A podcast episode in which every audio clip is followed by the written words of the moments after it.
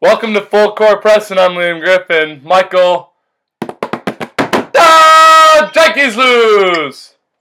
And the Red Sox didn't even make the playoffs. Duh, Red Sox won a year ago. Sorry, when's the last time the Yankees won? Oh, yeah, a full decade ago. All right, boys and girls, back with, with me today is the only fan I am willing to talk to that supports the team I hate more than any other, Mr. Michael McGinnis.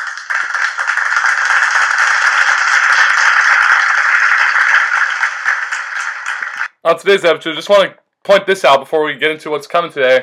Mike, look, looking through the script, Michael said he expects a lot of conflict today, so grab your popcorn, folks. On today's episode, Joel Embiid and Karl-Anthony Towns go at it, Steph Curry goes down, and Baker Mayfield goes at the media. We begin today with the World Series. The Washington Nationals beat the hometown Houston Astros in a seven-game series to claim the World Series crown. The Nats won all four games on the road, including rallying back from deficits with their postseason lives on the line in games 6 and 7. Michael, my intent is for this to flow into several different topics, and so I'll start with this, which I expect to flow into other topics. Do you believe Hinch pulled Greinke too early? No, I actually uh, believe that I pulled Greinke too late. Um, see, I'm more of a, uh, I'm a, since I'm a big AL East fan, especially with the Yankees, uh, I'm, you know, we see managers like Kevin Cash or Aaron Boone get really uh, mixed in with their bullpens. Uh, I feel like AJ Hinch is a manager who trusts the starters way too much deep into games. He'll throw his starters going late into innings, over 100 pitches, facing the lineup third, fourth time. Uh, I think that he pulled Greinke too late. I think he had a Cy Young Award winner sitting in his bullpen that he could have eased right in, and uh, and Greinke would have never given up that home run probably. I mean, I, I expect based on uh, Gerrit Cole's resume that he probably wouldn't have given up any runs either. Uh, so you got Greinke going, what was it, six? They got, got uh, Cole can throw the uh, the seventh and eighth. Then you got Roberto Osuna can throw the ninth, and then the Astros would be world champions right now. Okay, so I agree with you for the most part in that they should have gone to Cole and Osuna, but I don't. I think they pulled Greinke right at the right time because he had a he had a one hit shutout going to the seventh inning, and then he gave up a home run to Rendon, and there's no shame in that. Rendon's one of the best hitters in baseball, and but the decision Hinch made as to who to go to, going to Will Harris instead of Osuna or Cole, the two more proven relievers that could have done the job better in that situation instead of giving up that home run to Howie Kendrick. That's what's bugging me. Now, in terms of bl- overall blame for the loss, it does not fall on Greinke or Harris in any way, shape, or form. I'll tell you who. Totally on Hinch. What? Totally on Hinch. You think it's on Hinch? Do you think all of it is on Hinch, though? I think that I think Hinch has uh he coaches a team that has a lot of talent on it and could do a lot better. Uh, I think that it's impossible for the Astros not to win 100 games. You could, I mean, you could throw a, a three-year-old out there to be their manager, and, and uh, they'd probably do just as well. I mean, literally, take Hinch. He goes uh, every single game, not well, not every single game, but a lot of games that I've seen Hinch manage. He's terrible managing his bullpen, and his lineups are only average as well. You have George Springer batting leadoff. Like I understand that's what the fans want to see, but th- I mean that's completely stupid. Why would you have why do you have a cleanup hitter batting first? Okay, you have you have two other guys in that lineup, and Altuve and possibly Bregman, who'd be way better leadoff hitters. So, No, and I think Bradley would be better leading off than either of those two. I- uh, well, I mean, uh, mostly for me, what makes a good leadoff hitter is someone who has some speed and someone who can get on base a lot. And and Springer has a little bit of speed, but his on base percentage is terrible as far as leadoff hitters go.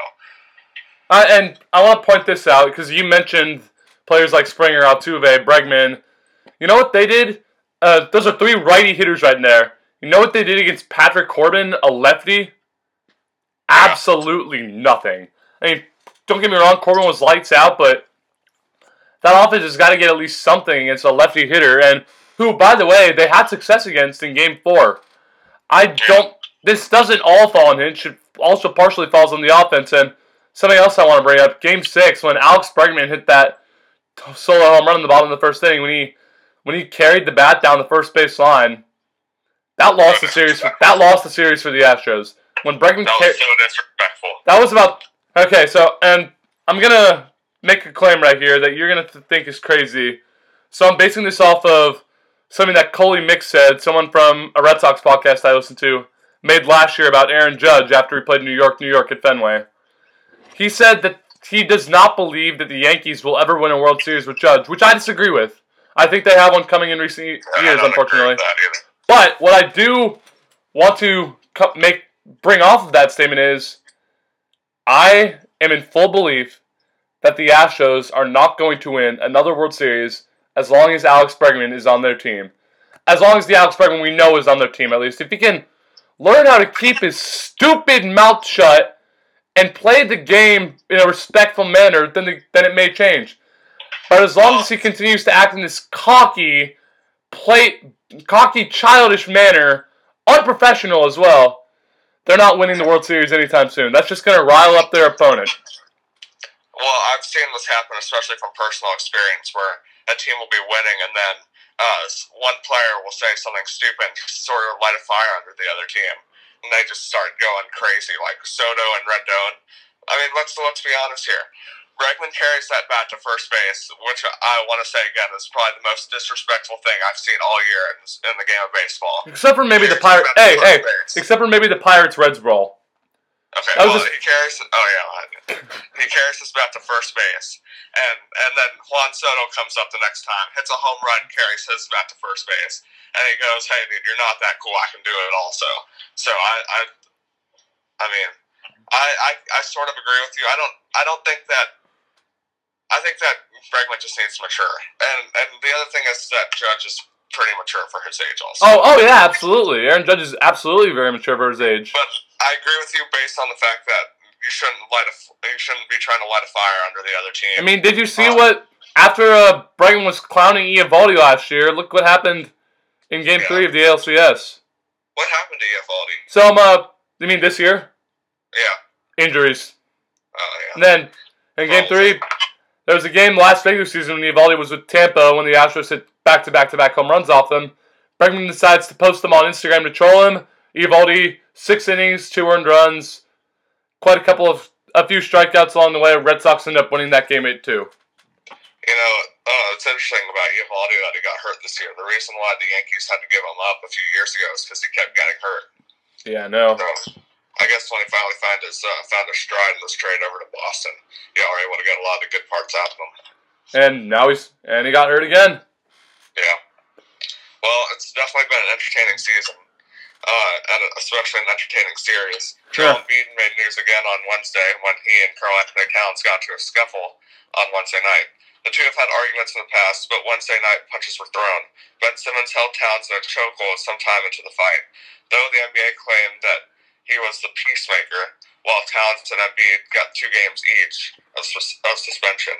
Liam, did the league get the suspensions right? Absolutely not. They didn't get the suspensions right. While this is while this is very childish, and some will some will find it funny. It's just childish, stupid. Joel Embiid, Joel Embiid, Karl, and Karl-Anthony Towns acted like thugs on Wednesday night. That cannot happen in this game, and they deserve at least five, if not more. Because if I remember correctly, in that Pirates Reds brawl we brought up earlier, several key components got at least three, unless I'm mistaken, including some getting yeah. ten. And then also keep in mind that the MLB season's twice as long. True, and but nothing for Ben Simmons. I mean, did they not see him holding Towns in that chokehold? I mean, that is just that that could kill him. Honestly, I mean, if you prevent him from breathing like that, that could legit end his life. Like this whole thing is just stupid, thuggish, childish, stupid, thuggish, childish event that can't happen in the game. And I certainly hope that the next time something like this happens, the league toughens up and suspends its players for longer. Well, especially if this happens again uh, between Towns and Embiid, they'll obviously be uh, suspended for longer. We'll probably see Simmons get a suspension. Um, to be honest, I'm not a fan of either team, um, and I don't think that it was necessarily a big deal. Uh, I mean, obviously, we don't want to see players fighting, but me just watching it as a, as a regular human being, I thought it was pretty funny to see two seven footers going at it like that.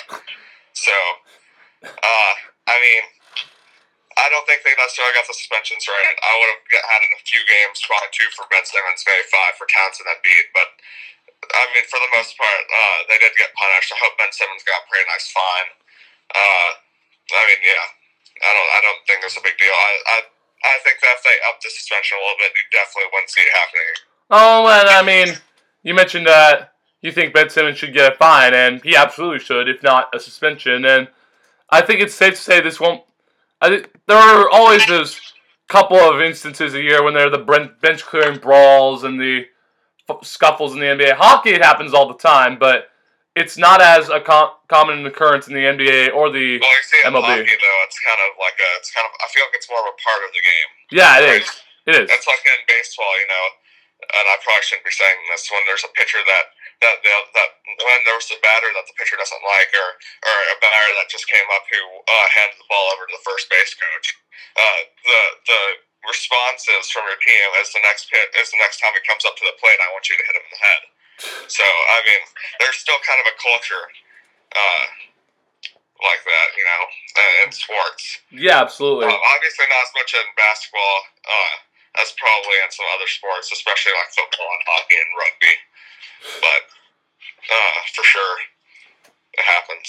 Well, let's make it clear. I don't know if you saw their Instagram posts after it, so it's clear that neither of the two are keen to shy away from the media. Steph Curry suffered a broken left hand Wednesday night and is due to miss the next few months. The Warriors have now lost Kevin Durant to free agency and Curry, along with Thompson, to injury.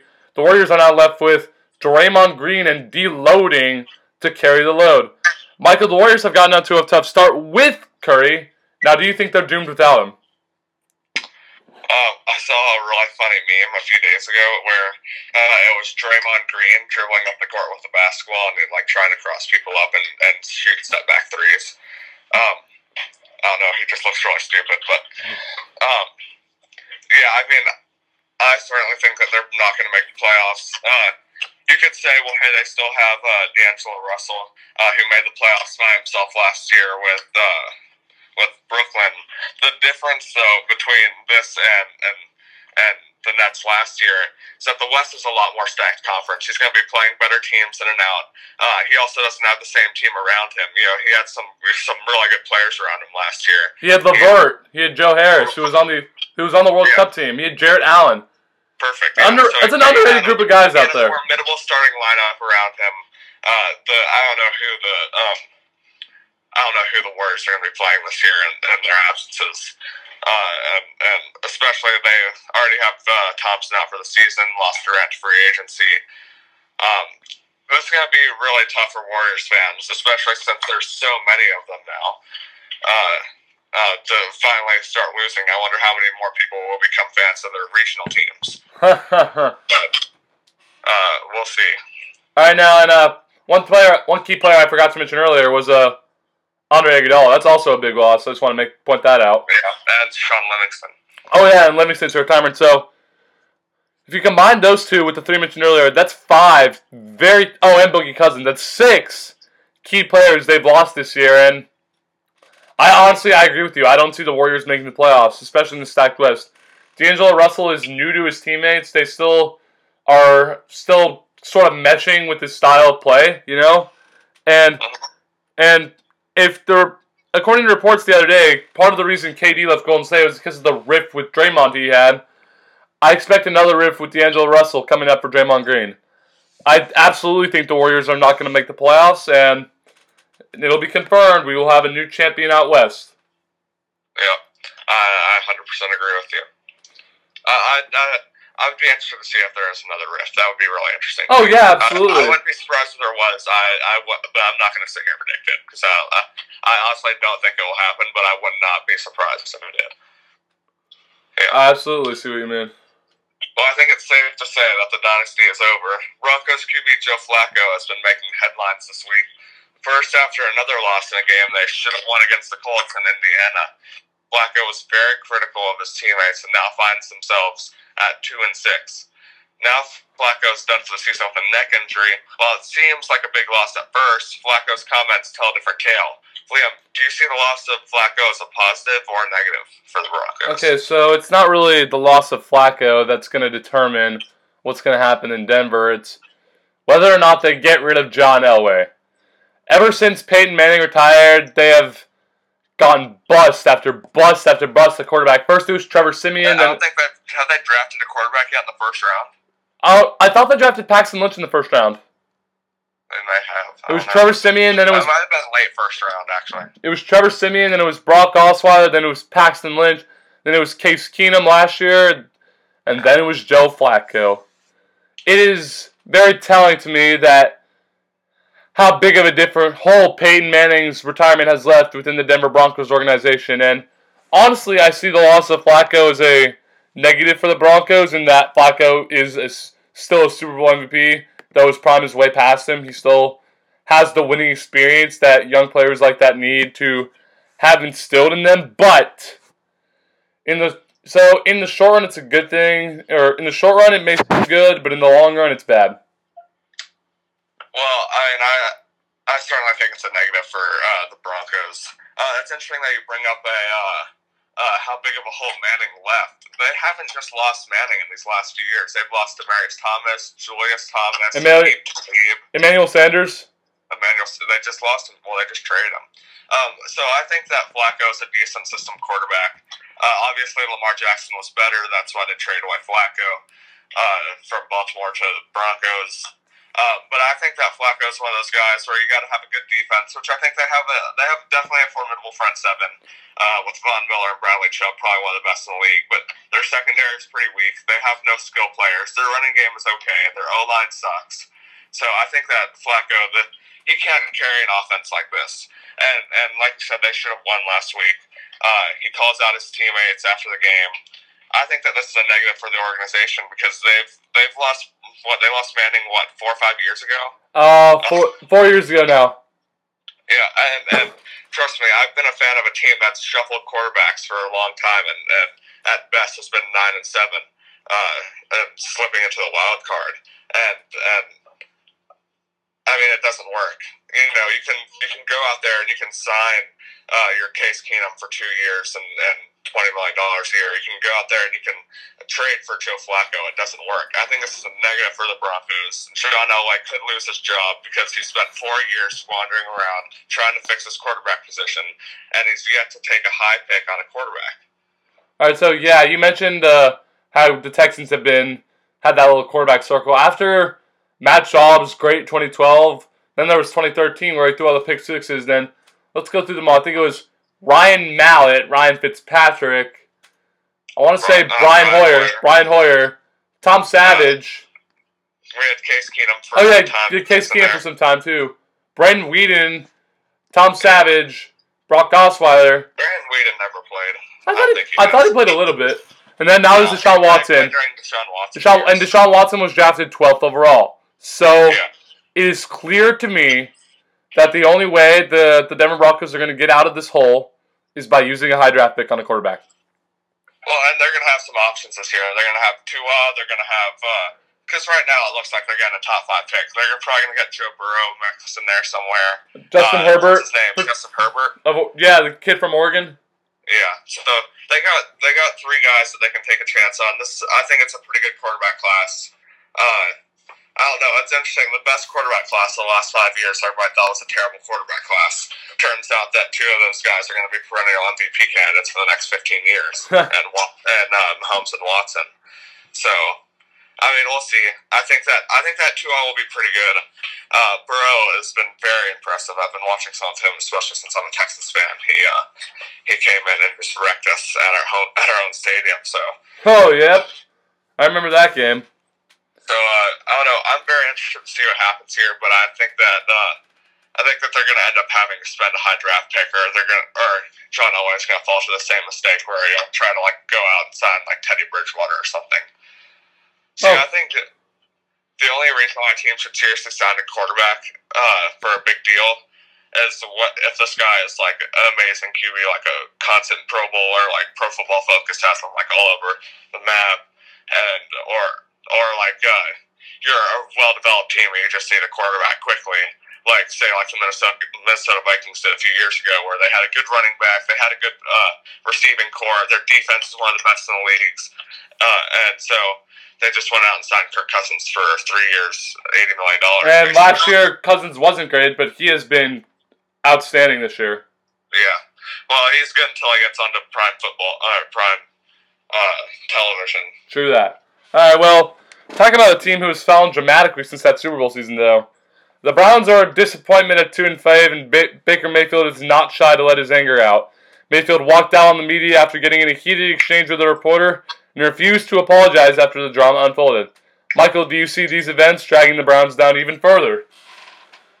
Well, I don't know. I, if you remembered uh, a few months ago when we were talking about how we thought that the Browns would do, um, I mean, I was saying that the Browns were going to be okay at best.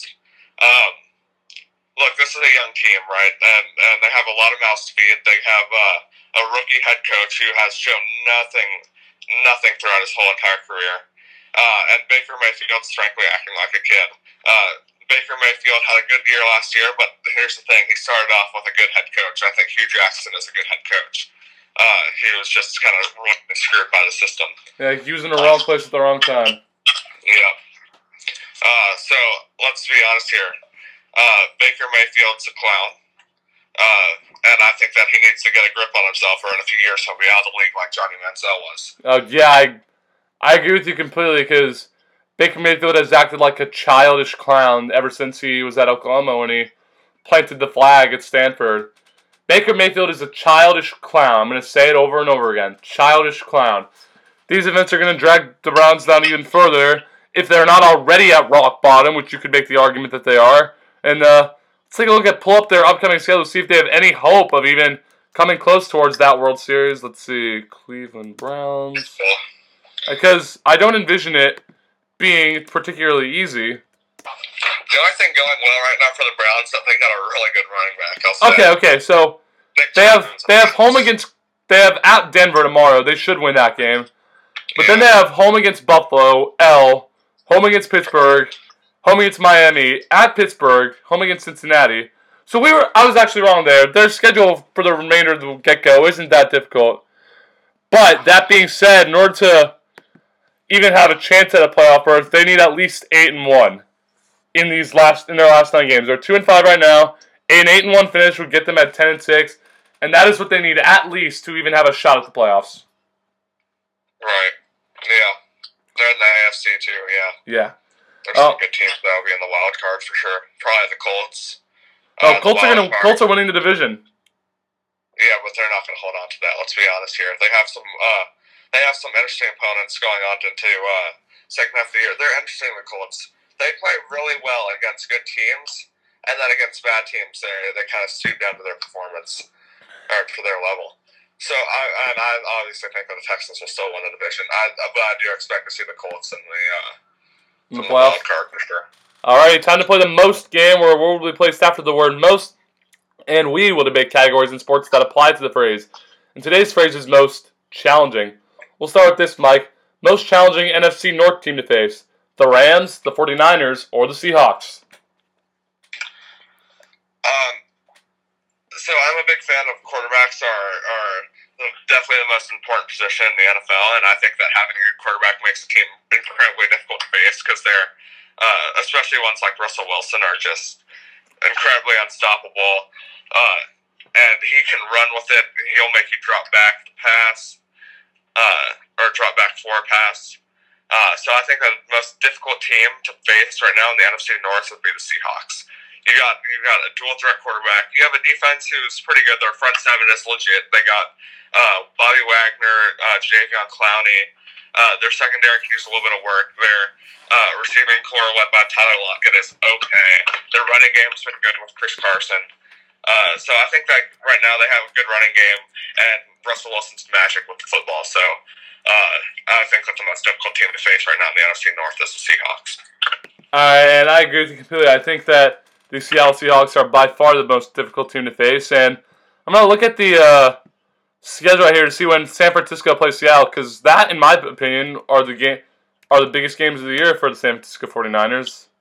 Well, okay, let's be honest here.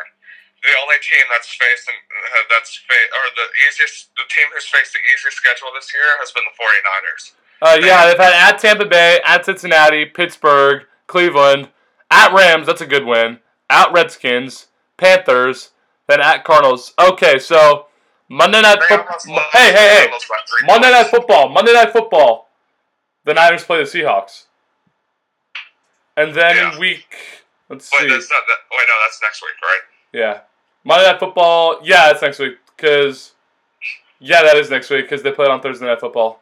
And then Monday, and then in week 17, the 49ers are at Seattle. I believe that those two matchups will tell us which which NFC West team is the best. But right now, I believe it's Seattle purely based off of the fact that CenturyLink Field is arguably the toughest stadium in the NFL to play in besides Gillette, and that ultimately that right ultimately now, I think that the toughest place to go out and win would probably be New Orleans. That's Okay. what I think. I think be New Orleans would be the toughest place to play. but Se- Seattle is all really loud. You got, you know, you got. Seattle is arguably the hardest place to play in the NFL, and for that reason, I am going to go with Seattle. Yeah, I mean, look, Seattle Century Link is a good, hard place to play.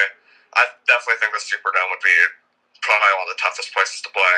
Uh, I think that going in uh, into Lambeau would be really hard to go and pull out a win. Their team, they're seven and one, I think. Yeah, they are. really team, Green Bay. They are seven and one. So I mean, I don't know, toughest place to play. Definitely Gillette, throw them in there. Um, pretty much any team with a dome stadium, I would say, is pretty hard to play just because it can get so loud in there. Yeah. Uh, especially, I mean, unless your team is terrible, but. So I don't know. Uh, how about this, Liam? Most challenging defense face: New England or San Francisco?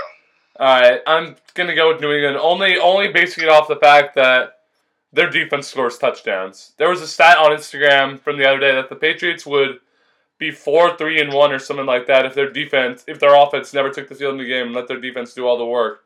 Yeah, That crazy. defense is something else, man. All the touchdowns they scored, all the turnovers they forced, fumble, fumble, interception, you name it. They've been dominant all year. I can't wait to see how dominant they continue to be. Uh, this is very interesting to me because I don't think either of these teams have truly faced a great quarterback yet. Well, Now, looking at each of these teams, uh, well, New England will get, well, both of them will be tested next week, next time they play, because uh, San Francisco's going to have to play Russell Wilson, and uh, New England's going to have to play Lamar Jackson this week. So I think what I think that what makes the New New England's defense better than San Francisco is that they have some balance. San Francisco's really good in the front seven. I mean, they're loaded, they but they should be right. yeah, If San Francisco did not have a good front seven, they'd be an embarrassment in their drafts. Look, they've drafted they've drafted on their defensive line the past two seasons and the first ten picks. So I don't want to hear uh, anything about uh, I don't know. I I think that if a good quarterback came in and played San Francisco with good receiving, uh, I think that they just rain deep balls on them all day. I think that New England has some balance. They have uh, they have good linebackers, a solid defensive line. Their secondary is incredible. They probably have the best cornerback in the league. Uh, I think that I think New England would be more challenging to face just because they can uh, stop things everywhere. I think that San Francisco's been relying too much on their front seven to be called a great defense. yeah, it'll be interesting to see what happens next week when they face Steve that's Tyler Lockett and uh, DK Metcalf. Yeah. Uh, next, most challenging new QB on the block to face: Gardner Minshew, Kyle Allen, Daniel Jones, Kyler Murray, or perhaps a wild card. Well, so the only other person I thought that I could put on this might be uh, Jacoby Brissett. Uh, I thought maybe Lamar Jackson would go on this, but he played last year, so I'm, I wouldn't add him. Uh, um, I don't know. I kind of want to just go down it. Gardner Minshew, he's been all right. He hasn't really faced top tier opponents and won against them. Kyle Allen has been incredibly reliant on his running game because he has the best running back in the league He runs for almost like 150 yards every game. Daniel Jones has been good, but his team hasn't won as much. I think that Kyler Murray walked right in as a as a rookie and had the starting job. He came in there, and now they're a good team. Uh, and they're a hard team to beat. They almost uh, they almost beat the 49ers the other night. Yeah, and they almost beat New Orleans the other day too.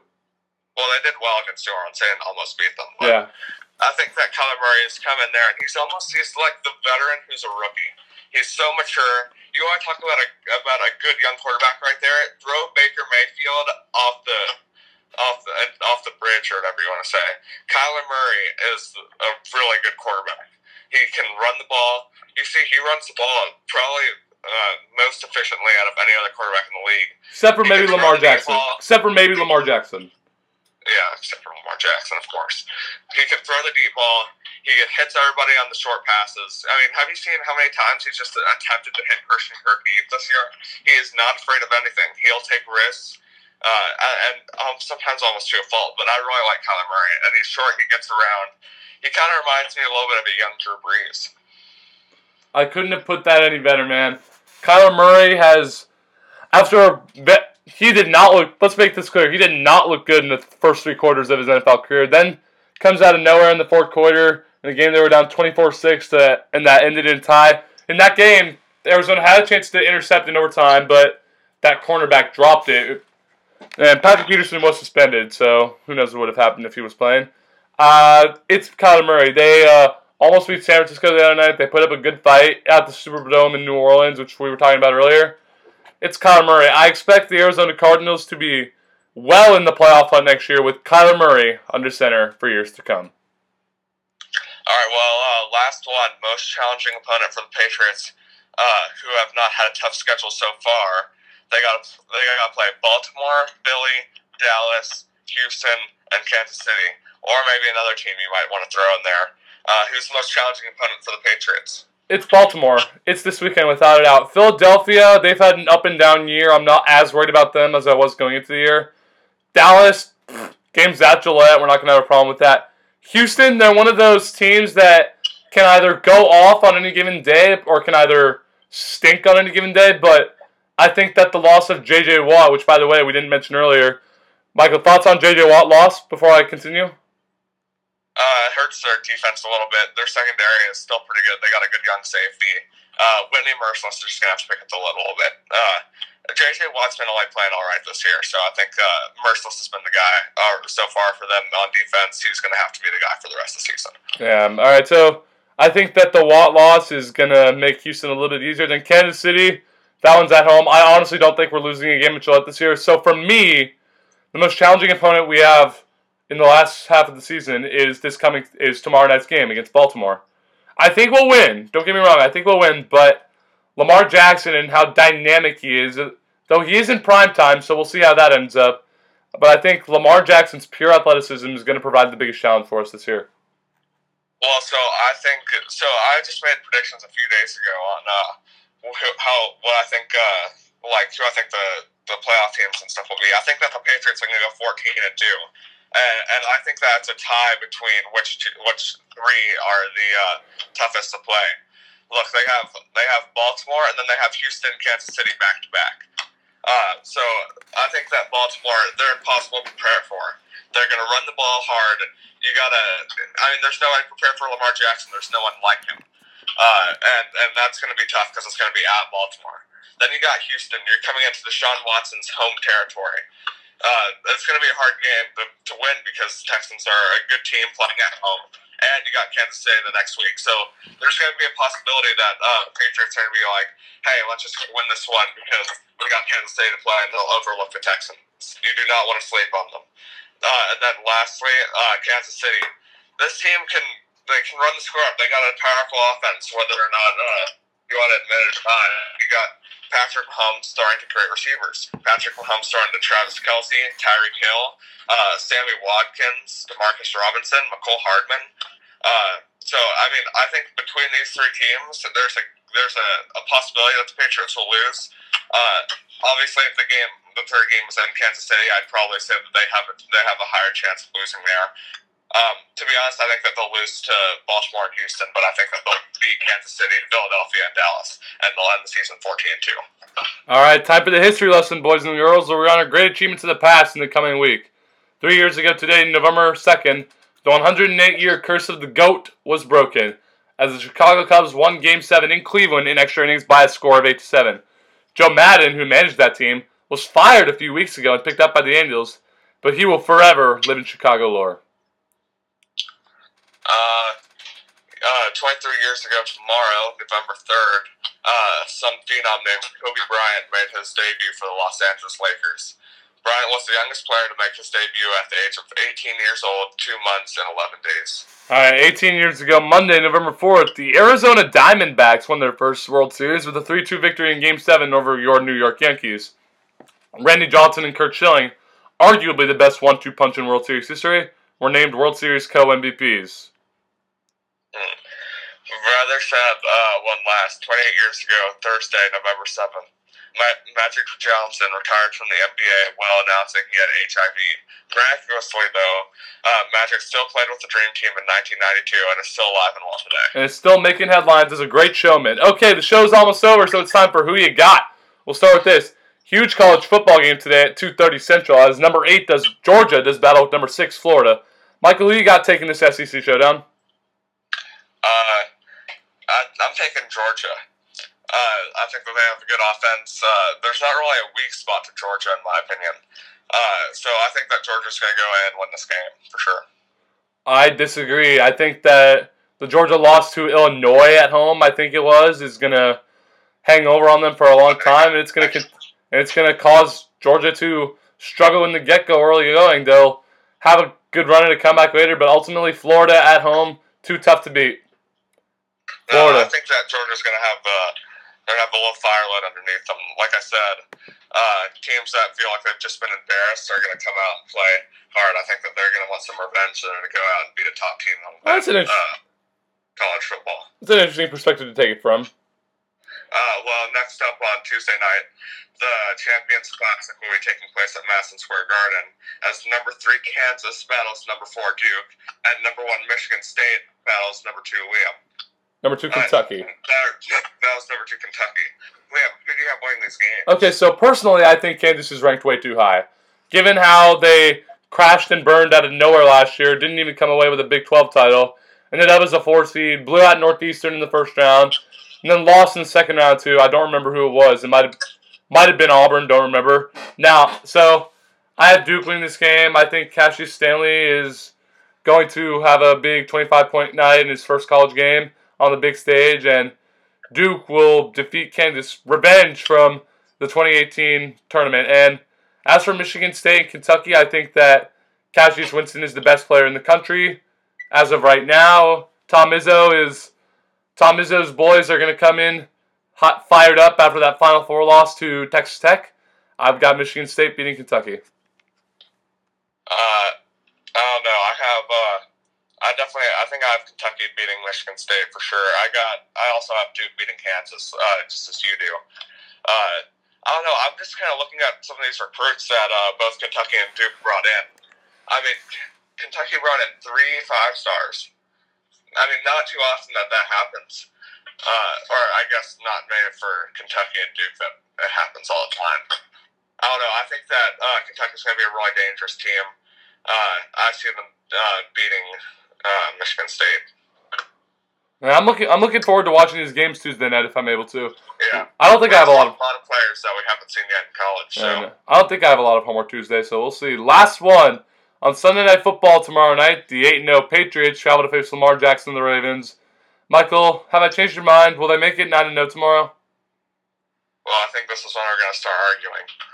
Uh, I think that um, I think that the Patriots are going to win. So, uh, like I said, it's going to be impossible for them to prepare for Lamar Jackson. Uh, they're going into Baltimore. Uh, it's Lamar Jackson's home. They're gonna, they're going to run the ball a lot with Mark Ingram. Uh, they're going to run a lot with Lamar Jackson. They're going to use their big tight ends like Mark Andrews. Uh, and they got their fast speed receiver in Hollywood Brown, who I think is going to be back. So I think that this is going to be a really difficult uh, game for the um, for the Patriots. Like I said, Stephon Gilmore's probably the best cornerback in the league, and he'll be on Hollywood Brown. But the thing to keep in mind is here is that the, the Ravens can easily win games without using any of their uh, without using any of their receivers at all. So I think that they're going to have uh, a, they're going to have okay passing. Look, they're going to hit Mark Andrews a few times. They'll probably hit Hollywood Brown two or three times. They'll probably see one of those stat lines from Lamar Jackson that's like 150 yards for a touchdown and uh, interception. Then he's going to run for another 120 also for a touchdown. And But- Mark. But something you have to keep in mind, Michael, is that it's pri- it's a prime time game. Please, So- please, and please delight me with the details of what happened to Lamar Jackson in the postseason last year, which was a prime time game in Baltimore. Please delight me with the details of what happened in that game. Well, I think it's uh, it's a little bit different now. Look, the uh, Ravens have added a good running back in Mark, uh, Mark Good. Ingram. I asked you to tell me what happened. I asked you to tell me what happened with Lamar Jackson in that game. So they lost. They Yeah, exactly. Exactly. We saw Lamar Jackson crash and burn on prime time last year now. against Philip. Rivers. Against Philip Rivers. Philip Rivers. Tom Brady's a whole nother animal, man. Bill No. Belichick is a whole nother animal than Anthony Lynn. Okay, so let's see what's happened since then. The Patriots' offense has gotten worse. Tom Brady's gotten a year older. They've lost. Uh, they've lost a great tight end. But our defense has gotten so much better. But our defense is so much better. So what? The the Ravens have added a good running back. They added Marcus Peters just a few days ago. Uh, uh, I mean, uh, and it's a good team. Look, the Patriots have not faced a really great team yet. You can say Buffalo's a good team, but let's be honest, their quarterback sucks. Uh, so I think that I think that the Ravens are going to go in. They're going to go. They're going to be at home. Patriots are going to go in there and they're going to want to run right back to Gillette Stadium because they're not going to like Lamar Jackson. The Ravens. All right, all right. I know it's a lost cause. Well, I don't think it needs any explaining what you think's going to happen. So, 19 and 0. 9 and 0. Oh, 19 and 0. 19 and 0. 19 and 0. Okay. Is that all? Is that all? Yep. Well, folks, I guess that's it for today. I'm Michael McGinnis. Right, I'm Liam Griffin. I'd like to thank Michael for being my guest once again today, and thank you for tuning in. Be sure to give this podcast a follow on Instagram at Full Court Press Podcast. And if you're interested in being a guest, please DM the podcast or contact me directly. Next Saturday, I've got a busy day with lots of school events happening, so we will be off next week on November 9th. But November 16th, we will be back in action. Thanks again for tuning in. We will see you in two weeks.